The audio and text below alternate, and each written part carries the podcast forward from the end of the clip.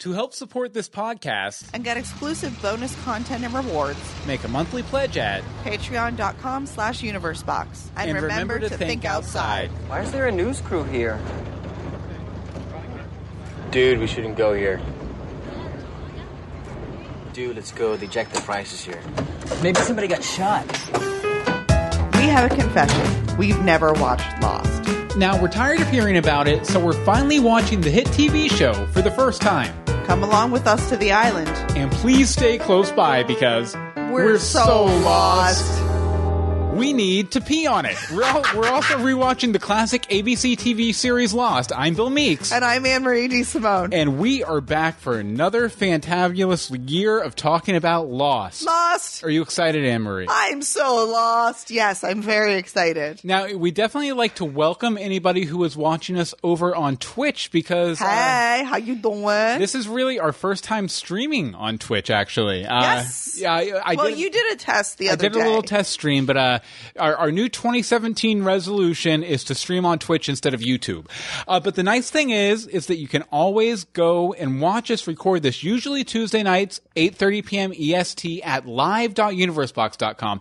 Live! That address hasn't changed, even though we've switched to Twitch, although you will need a twitch.tv account to log into the chat. But we'd love to have you there. We have Michael Lucero and Wynne over in the chat room right now. Which the chat room still looks exactly the same as it always has. Exactly the same, folks. So, we're kind of lost here getting into this whole Twitch thing. I'm twitchy. Twitch. But for people who might not know, Anne-Marie, why don't you fill them in on our spoiler policy? All right, ladies and gentlemen, this is how the spoiler policy rolls around here. Since anything and everything is out there about Lost, keep it to yourselves. We don't want to know about it. Shut it. Put it in the vaults. We will only discuss anything up to and including the episode that we are talking about. If you want to leave a spoiler or something for us, don't. Unless you label it very clearly in feedback. But like if we touch on something and you're like, oh my gosh, how did they get that right? Don't say, oh my gosh, how did you get that right? Be like, I don't know.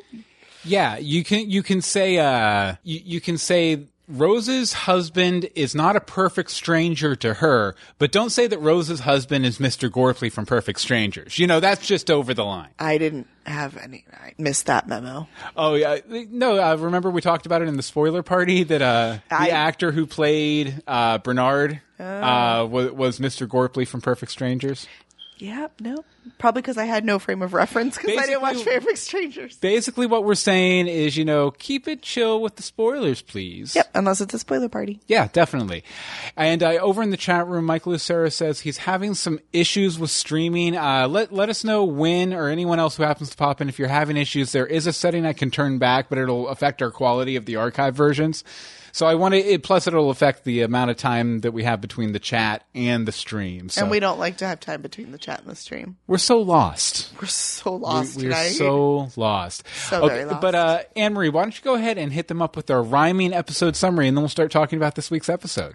Hurley is vexed by his new position. He needs to manage the means to nutrition. Sawyer and friends get to know the new batch, who huddle afraid inside their own hatch. Hurley throws a party, and it's the place to go. While back in the past, everybody hates Hugo. Everybody hates Hugo. Everybody hates Hugo. Anne-Marie, what'd you think? I love a Hurley episode because I love Hurley, and I love the dude who played his friend. Because wasn't DJ Qualls? Yeah, I was like, he was in a bunch of stuff like in the 90s, right? Yeah, he was in The New Guy and some other stuff. Yeah, and this is gonna. So he has a very distinct head. He does. So I was like, I know that guy from things. He also had a really good turn as a undercover cop on Breaking Bad, which actually the scene, his first scene in the show, is kind of what made me watch the show. The scene where he talks to the one of the characters, Badger, about entrapment, and like a cop has to tell you if you're like, are you a cop? He has to tell you, and he's like telling Badger this, and he's like, okay, well, I guess I'll sell you drugs, and he's like, I'm a cop. Boom. So he was really good. Okay. Definitely. All right, so you wanted to show off those things that you have over there? Oh, yeah. Before we start talking about the main episode, I like this episode, too. We were talking a little bit before we started the recording. We were trying to put in our notes. We were like... It was a good episode, but did much happen? Yeah, it was a little light and fluffy, but there wasn't a ton of substance, but there is stuff to talk about, which we'll get to in a minute. But we wanted to point out these presents we got from our constant listener, Hope Mullinax. Now, she sent this to us for Christmas for the UniverseBox gift exchange. It's 2 old copies of TV Guide. Anne-Marie, maybe you can show them the other one. Yay! Featuring Season 2 Lost Stuff. I believe these are both from the summer before. Hot new secrets from the show's Season creators. 2. Sneak peek. I kind of browsed through them, but I was afraid of finding spoilers. So so we now have this fear. Like constantly, our listeners are tagging us on things saying you're not allowed to read this for the next 3 years, and I'm like, oh, thanks for tagging me. Yeah, we do want to thank Buford Chiropractic though, who are the people who originally received the TV guides. Thanks for buying them. Okay, and looks like Wynne's over in the chat room trying to help Michael figure out his connection issues. We might have to turn that setting down, especially if people are going to be checking in on mobile. It just makes the latency less between between us and them. We'll deal with that. So yeah, we'll get it figured out if nothing else for Thursday's stream. Okay, but I wanted to start talking about this week's episode and pretty much, you know, the whole modern day problem of the entire episode was Cake and the Fat Man. That being the food supply and Hurley. And the Fat Man. Where is my cake? AKA the Fat Man. But I thought it was a very interesting choice putting Hurley in charge of the food supply. Now, I see this pop up in other stories about survival. Most recently, The Walking Dead, which had the most rotund cast member in charge of the food stock. You know, in charge of, like in this episode, inventorying it, distributing it, making sure it doesn't run out, all that kind of stuff. Which I thought was an interesting trend, you know, in fiction to have more the person who might abuse food a little bit, you know, watching over the food. I don't like it. I feel like it's just it's like a joke on them. Yeah, it bothers me. Well, see, I can also see why they picked Hurley though, because he's the kindest person on the island, and he's also proven himself to be the least selfish out of anybody. He has. He did that in the pilot when he gave Claire 2. Yeah, I mean, really, the only weird things he's done, you know, is trying to stop Locke when he was about to blow up the hatch because of the numbers and all that, you know. But unfortunately, I feel like the reasons they picked him put him in a very bad position. People liking Hugo is very important to him. You can tell that very much, especially in this episode. So when a request comes his way, like when Kate asks about the shampoo, he has a lot of trouble saying no because he wants people to like him. Right. Well, and that also goes with being the fat kid. You're not always the liked kid. So that's something he's probably struggled with over and over throughout his life, and it's like he's finally to a point where everybody likes him, as Rose points out, and they shove him in this spot where he has to be the bad guy. So yeah, Hurley did need someone to confide in though, to kind of bounce ideas off us while he tried to figure out this dilemma. But he knows the dangers of letting people know you have a sort of wealth because of the events of the flashback, which we'll talk about later. Now, he's smart enough to only trust the one person on the island who isn't curious about what's in the hatch. Which is crazy. Which is Rose. Although, speaking of, you would think Charlie, right? That he would trust Charlie, but I wouldn't trust Charlie as far as I could throw him, and him I could throw. I was going to say they're supposed to be best buds, but I really feel like they're kind of not coming off as true blue friends anymore. Charlie still doesn't believe him about the lottery thing, and he only seems to contact Hurley when he needs something from him. That's true. Ever since Claire had the baby, and now he's always carrying the baby around in the sling. Yeah, that makes a difference. Because he's basically playing daddy. But Hurley has also been off on these quests, going to the Black Rock and going to the hatch. So, like, they're busy. Yeah. You know, they have their own lives. It's just like, you know, as a real adult, you get busy with your own life and you have to, like, walk away from your friends for a little while. But then you always come back. Or you chat on Facebook. Okay, but in the end, throwing a big bash on the beach, a big beach bash, was a pretty smart move, and that sort of served all masters. It got rid of the temptation to sneak food from Hurley. It kept people from begging him for it, and it still allowed the group to enjoy the bounty, even for a short time. Now, Do you think that they went through everything? Or do you think everybody sort of got one or two little things? Sorry, there's like a hair. So do you think they like just sort of were like, here you go? Because I mean, obviously he had to pass it out and had to like take it from the hatch or the bunker or whatever you want to call it. Yeah, I think that was the plan as he discussed it with Jack. Well, we never actually heard what the plan was. Yeah. Because I kind of, from the way it looked like everybody had like one or two little things. And, you know, there was enough for them to maybe do this a couple times. Mm-hmm. So maybe that's going to be something that they do once a week. Yeah. Once a week, everybody gets like some real food. Mm-hmm. And I think that would be a smart way to make it last a little while. Yeah. And it gives you something to look forward to. Mm-hmm. And, you know, by having something to look forward to, it raises morale, which is a good thing. And it also is probably going to be a way to help Locke do his job of conning people into entering numbers and pressing a button without asking why.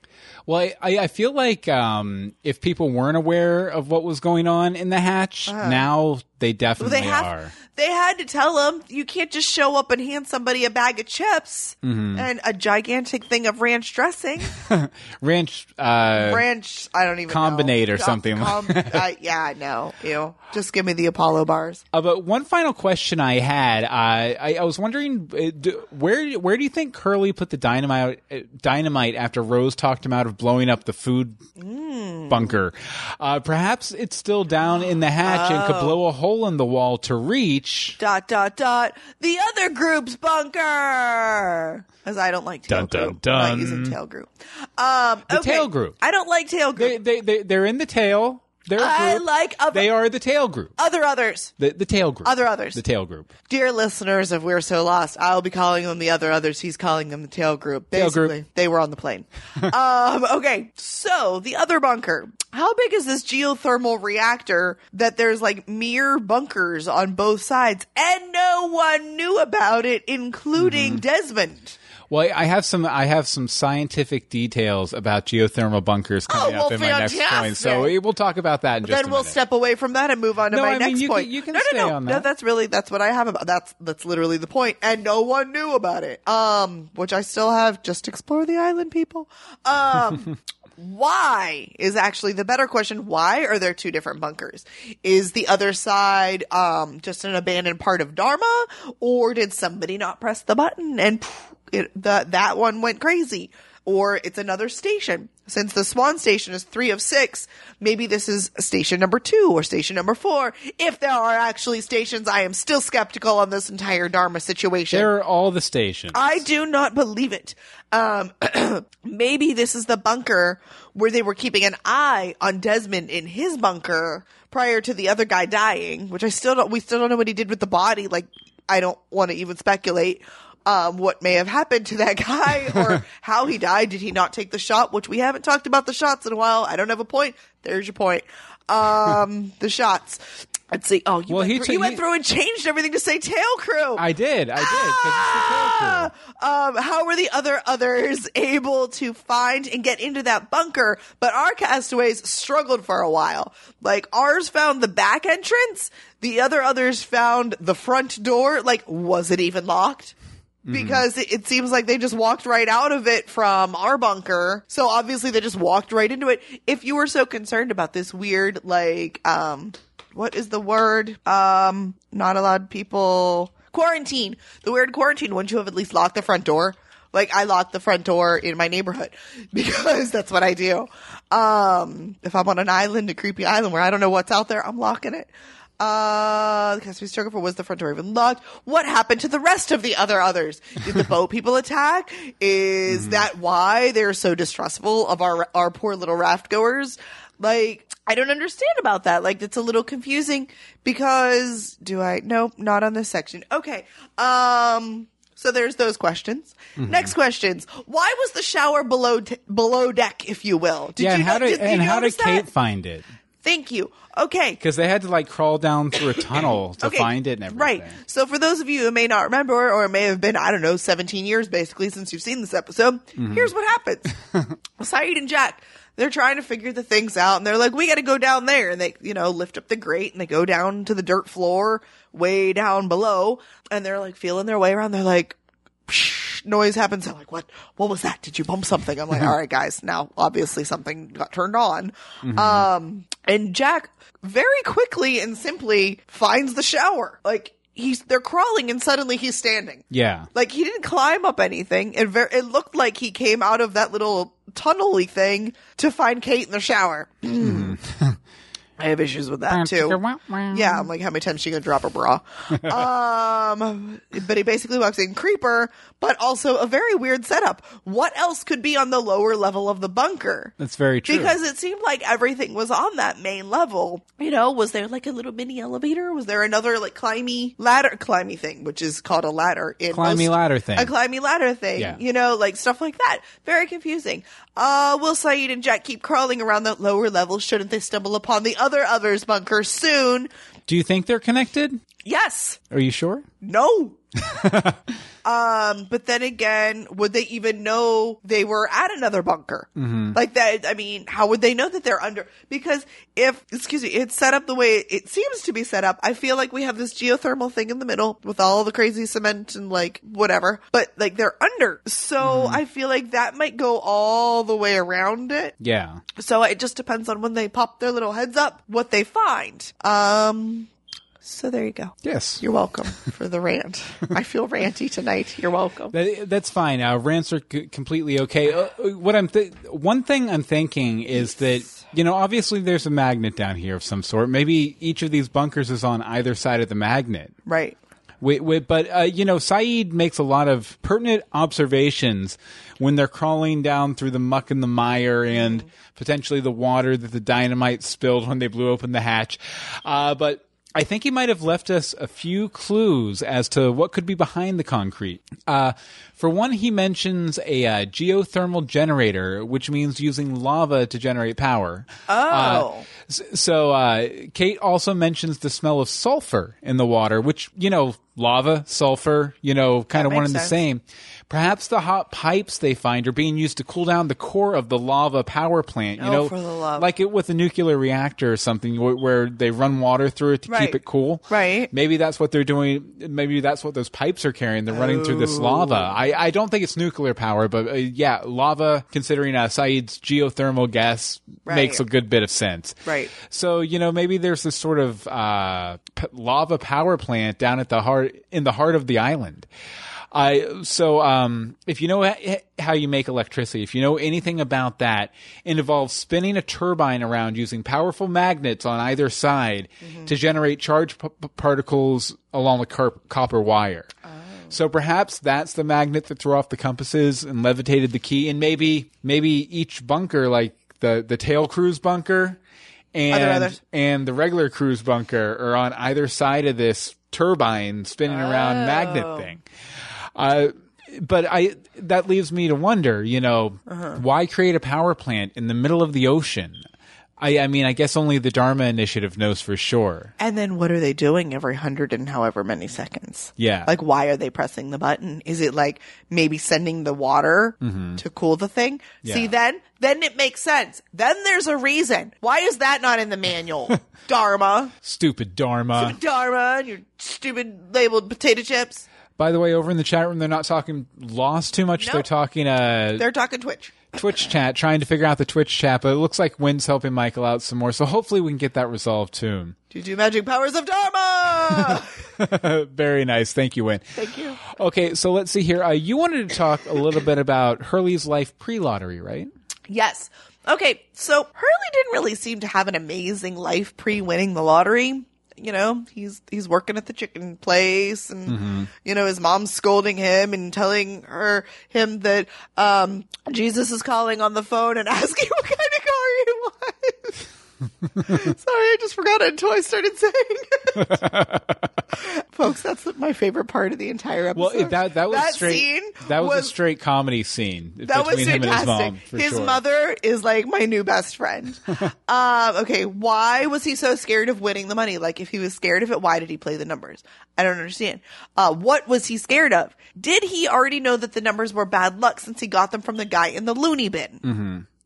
That sort of like makes me think, but if he got the numbers from the guy in the loony bin, why did he play the numbers if he thought they were bad? Well, I have a feeling that maybe after they won, he got kind of a spooky feeling about it. But I think a lot of his fear just comes from, and when the Powerball was really big several months ago, you saw a lot of stuff going on around this about how kind of winning the lottery can ruin your life. And I think a lot of that stuff was going through his head. Oh, okay. That was my thought. You mean like we had our escape plan in case we won? Yeah. It was a beautiful plan. We were just going to be so here one day, gone the other. Gone. We were thinking about keeping the podcast going, though. Yeah, we really were. But from a remote location. Let's see. Why didn't Looney Bin? Is it possible that he was so scared of the numbers and of telling people that he won, that made him have the series of bad luck? Mm-hmm. Like he had the good luck, but then everybody around him, like possibly the holding on to that information and holding on, like literally holding on to the numbers, brought the bad luck to him. Mm-hmm. I don't know. Also, I need to know about a little bit more about Hurley's life pre-lottery because I think it's going to explain some of this. Yeah, but from what I can tell, we're not going to get another explanation for a while. I want to know why he's in the loony bin. Yeah. Why did he go to the loony bin? Mm-hmm. There's a lot there. There's a lot there that we're not getting. Like, his story is one of the most interesting of the entire situation, like the entire show, and I'm not getting enough. Mm-hmm. I could do without Michael's story. Give me more Hurley. However, Walt! Sorry, I just had to throw that in there. That's right. And yeah, there's still a tech supporting over in the chat room. Sorry, guys, we're doing a show, so I can't help out too much. But Michael, if you want to get a hold of me at some point, I'll try and set you straight because we love having. I mean, we're still going to have your voice in the show, obviously. But okay, so before we momentarily, actually, before we get to Michael's viewpoint on this week's episode of We're So Lost or of Lost and on We're So Lost, we wanted to tell you a little bit about our Patreon, Anne-Marie. Hey, y'all, we got this thing. It's called a Patreon. It is. All right, if you go over to patreon.com/UniverseBox, this is an excellent way to help support people who make things like us, who make series and series of podcasts. For as little as $1 a month, you can help support us. It helps keep the lights on, as well as the internet going and all of our transitions. Anne-Marie. Things. Yeah. You're saying all this stuff. Nobody cares. The most important thing is what you get out of it. Obviously, you love to support us. You get us having the lights on. Hey, but you know what? What? You also get other stuff. There's all sorts of rewards. You can be a guest on our UniverseBox pop culture entertainment news show podcast.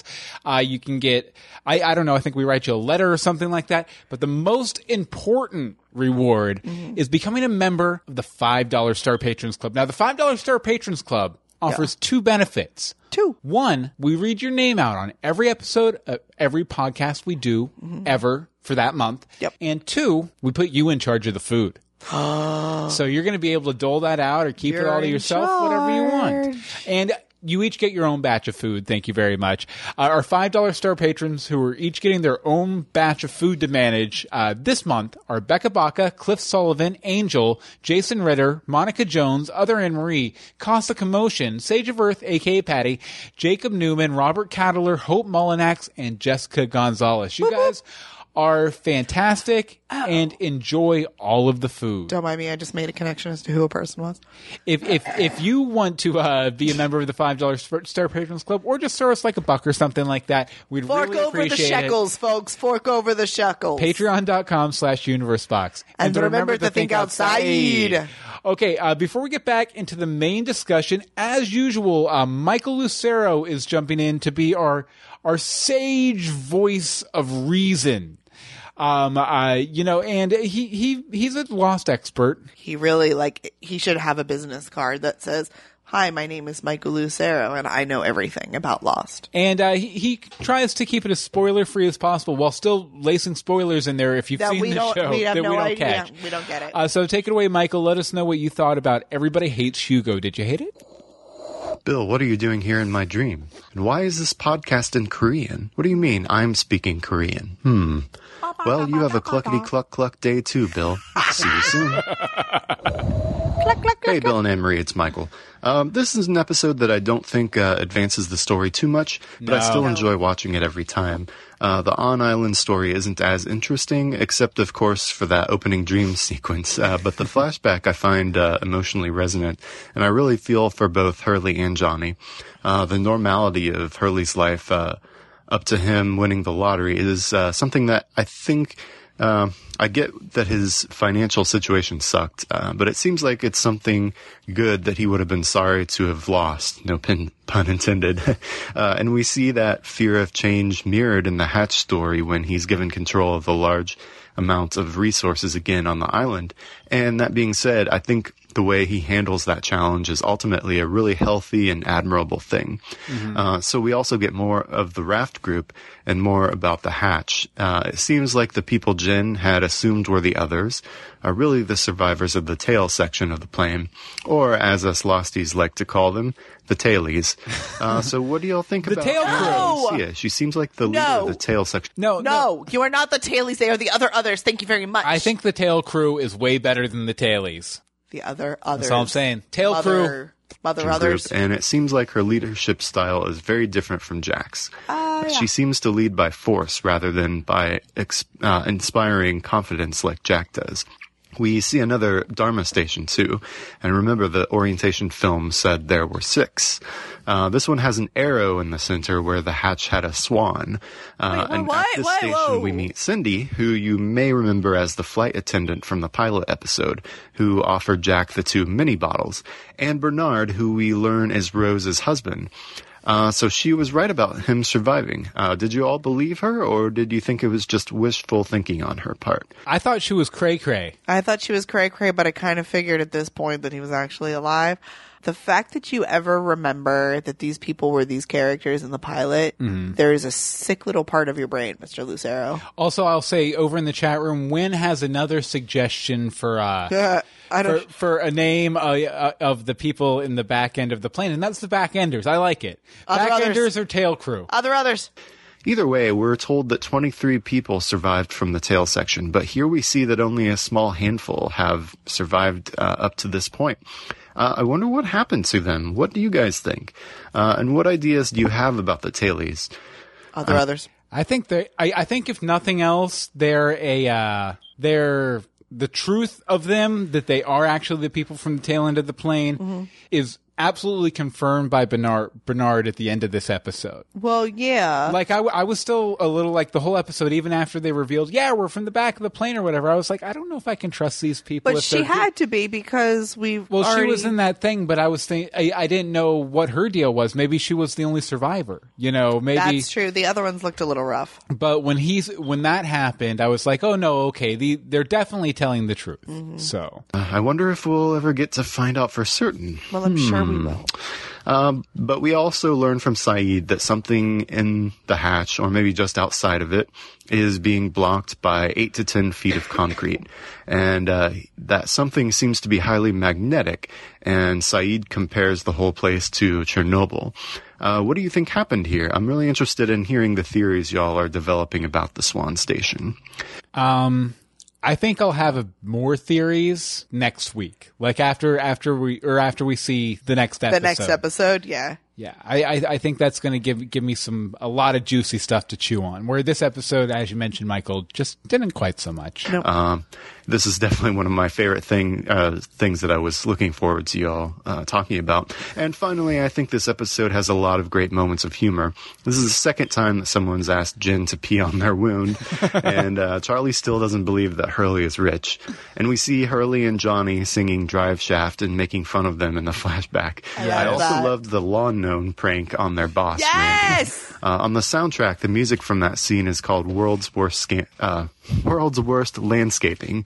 By the way, I don't know if you thought Randy was familiar, but we have seen him before. He was actually Locke's douchebag manager at the box company in Walkabout. Ooh! Which chronologically was sometime after his management position at Mr. Cluck's. So all in all, I think I give this episode 93 out of 117 chicken fingers and a few greasy napkins thrown in for good measures. As always, thank you, namaste, and good luck. Namaste. I'm just going to say I enjoy your use of the word douchebag. Yeah. Yeah, but thank you very much, Michael. We can't wait to I wish we had more theories for you. I know. I'm like, we've got we're letting you down this week, I think. Yeah, I think, like I said, I think next week's episode is going to be a bit more meaty, a bit more something more to chew on theory-wise. But, I mean, there was a lot of stuff that happened in this episode, which is interesting to talk about. And, by the way, we have Bobby Hawk and Gavin both in the chat room. How's it going, guys? But I wanted to talk a little bit about Hurley's last day in the flashback. His last day before everything changed. Okay. So unlike the other Hurley flashbacks, which centered on his lottery windfall and the aftermath, yes, this episode deep dives to show us, I mean, the lottery is involved, but it's really more about what's important to Hurley, what is important to Hurley in his life outside of his family. Right. And so we get Johnny, his best friend, played by DJ Qualls, who's dedicated to Hurley completely. Like, well, to a point. Well, well, he quits his job because of him. Yeah, we're given every indication that they are dyed blue. Ride or die. Yeah. Ride or die, I think, is the kid's phrase. Yeah, he's not a fair weather friend like Charlie over on the island, who, you got to get me some peanut butter or I'm going to be mad. So I did enjoy the peanut butter callback, by the way. That was nice with Claire and Charlie. But he seems like the real deal, but, I mean, obviously Hurley got this hurt from somewhere. It might have been from Starla, the girl that Hurley had the crush on in that, right, what was it, a record store? They were singing the Drive Shaft song. I feel like, obviously, I feel like both of these people probably betrayed Hurley after his lottery win. Yeah. For Hurley to hate his new responsibility on the island so much, he had to have been hurt pretty bad, right, concerning the lottery win. So I feel like the flashback in this episode is all set up, and we'll get the other side of the story in the next Hurley flashback. This was the build up. This was showing you what's important to Hurley in his life, and then the next flashback is going to be how it all got torn away from him. How it all fell apart. Or at least I hope so, because I love me some DJ Qualls, for sure. Yes, more DJ Qualls. Please, please, please. Please, please, please. Please. Okay, so where do the island people live? Like, who else was working with Ethan? Because he wasn't working by himself. Mm-hmm. Where did Danielle scamper off to? And where is Walt? Lots of questions. I have lots of questions about the others. Well, I know the pirate others. Like, I feel like they're all something others anymore. The island people, or the people who took Walt, had a boat. So It's possible maybe the others have a boat, live on another island. Oh, no. The others have the other island. No. Then why was Ethan all concerned about, like, well, then why were they trying to take Claire into Bebe? We still don't know what they do with the children. Like, we did have the Genesis device theory. They did, but then why would they take Walt instead of the Bebe? Yeah. The Bebe has more Genesis powers. Maybe Walt did. Well, Walt just has powers. Who knows? I don't know. I feel like there's, like, things we're forgetting about. Mm-hmm. Like, I feel like it's just, like, piling up, and I don't know what's going on anymore. We've already stretched this out over a longer period of time than people who were watching the show originally did. Right. Because, they watched it over the course of 9 months, and, well, no, I guess that about times out, because we watched it over the course of about 9 or 10 months, and then we took a couple months off, and then we came back for season 2. So I guess we're about on par. Kind of.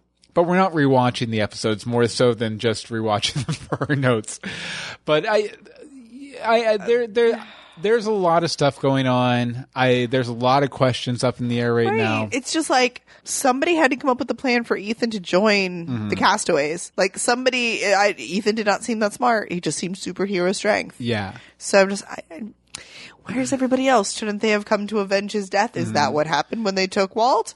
What happened to Desmond? Dude, I don't know. Maybe the father of Claire's child is part of the others. Oh, for the love!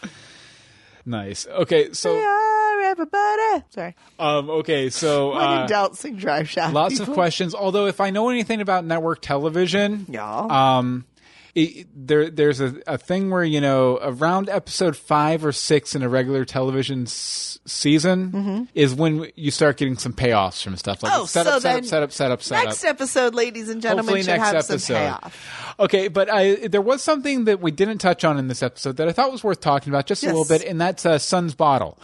Oh. Now, I thought, because Sun gets the bottle from Claire and Shannon that has the notes, kind of implying that, you know, Michael and Jen and all of them didn't make it. Right. So I thought it was really weird that Claire and Shannon were the ones to bring the news of the bottle to Sun. Because have they ever talked before in the show ever? Yes. When? There was multiple times.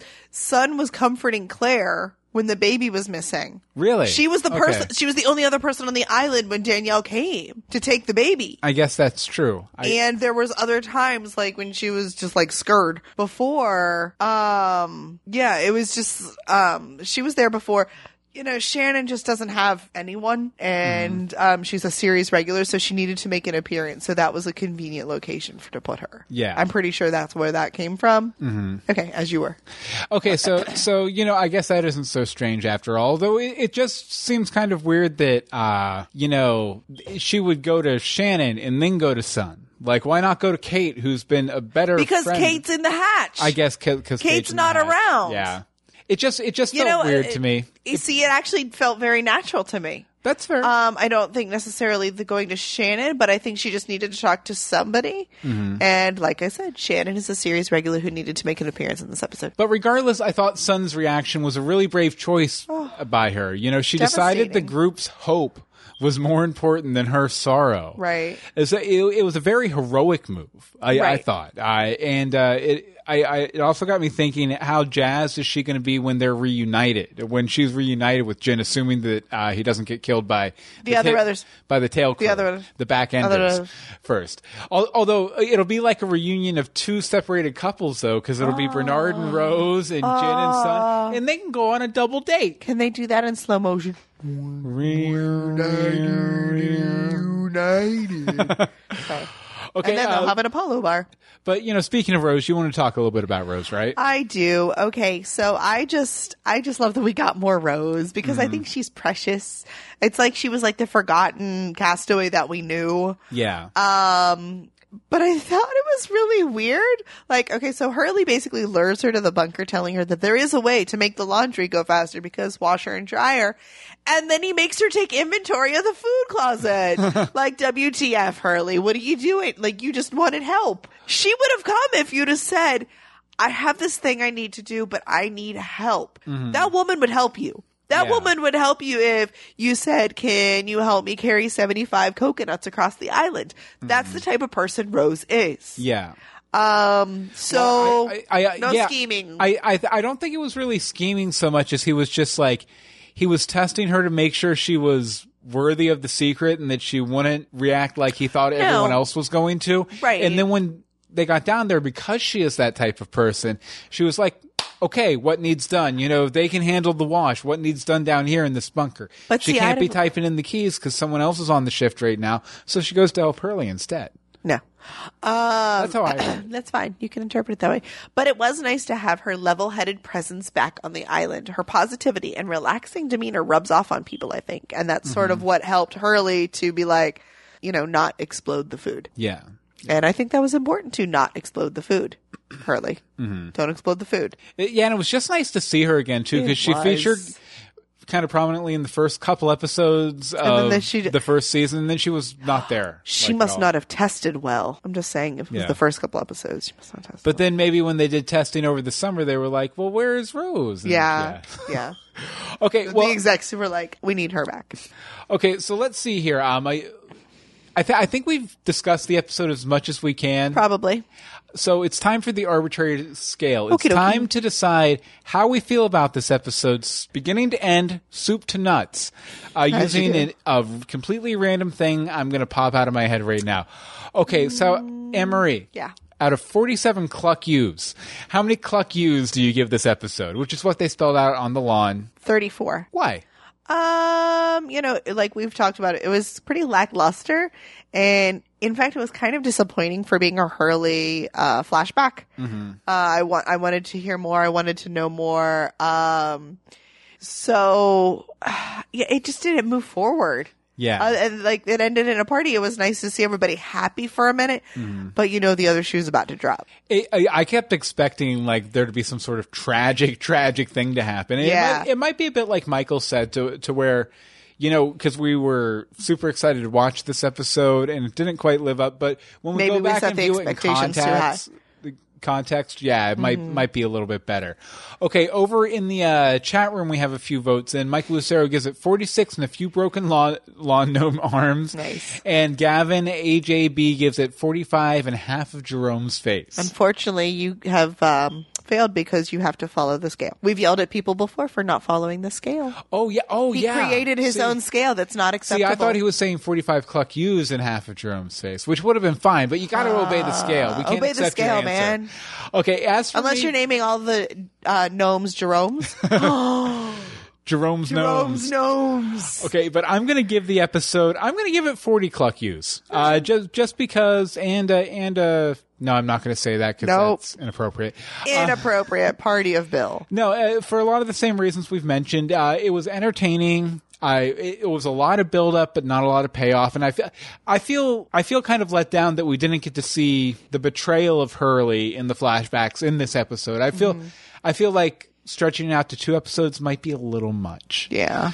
But, you know, we're going to find out if the next episode's any better pretty soon because we're going to go watch it right after we're done with the recording this episode. Basically, that's going to happen, yeah. But before we do that, we just want to take a minute to read your feedback. As always, you can send us feedback. We're so lost podcast at gmail.com. The Facebook is facebook.com/groups/ we're so lost. And the Twitter is at we're so lost. And the voicemail number is 424-274-2352.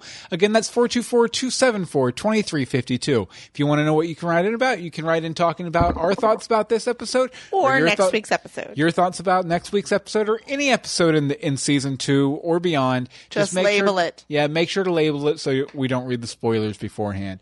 Okay, we got one piece of feedback from Rachel Nash this week. She says, I just rewatched Everyone Hates Hugo and am again bowled over by Jorge Garcia's range. Mm-hmm.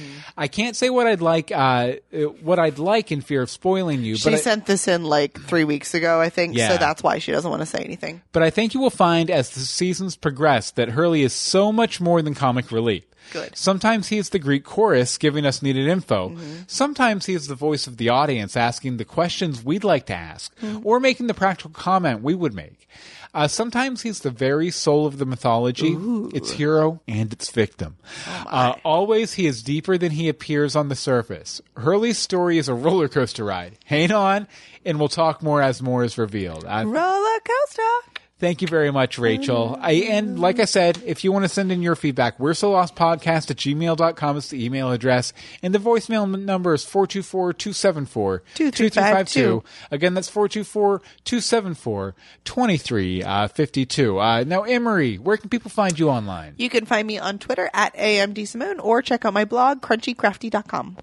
And as for me, you can follow me on Twitter at Bill Meeks. You can follow all of the podcasts we do at UniverseBox.com.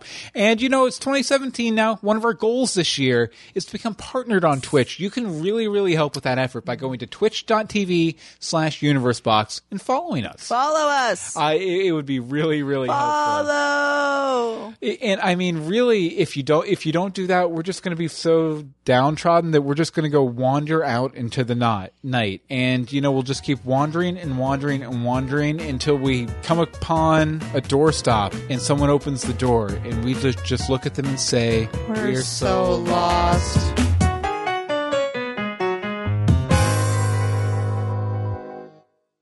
Hold on, I'm testing this. Don't do the button. Don't do the button.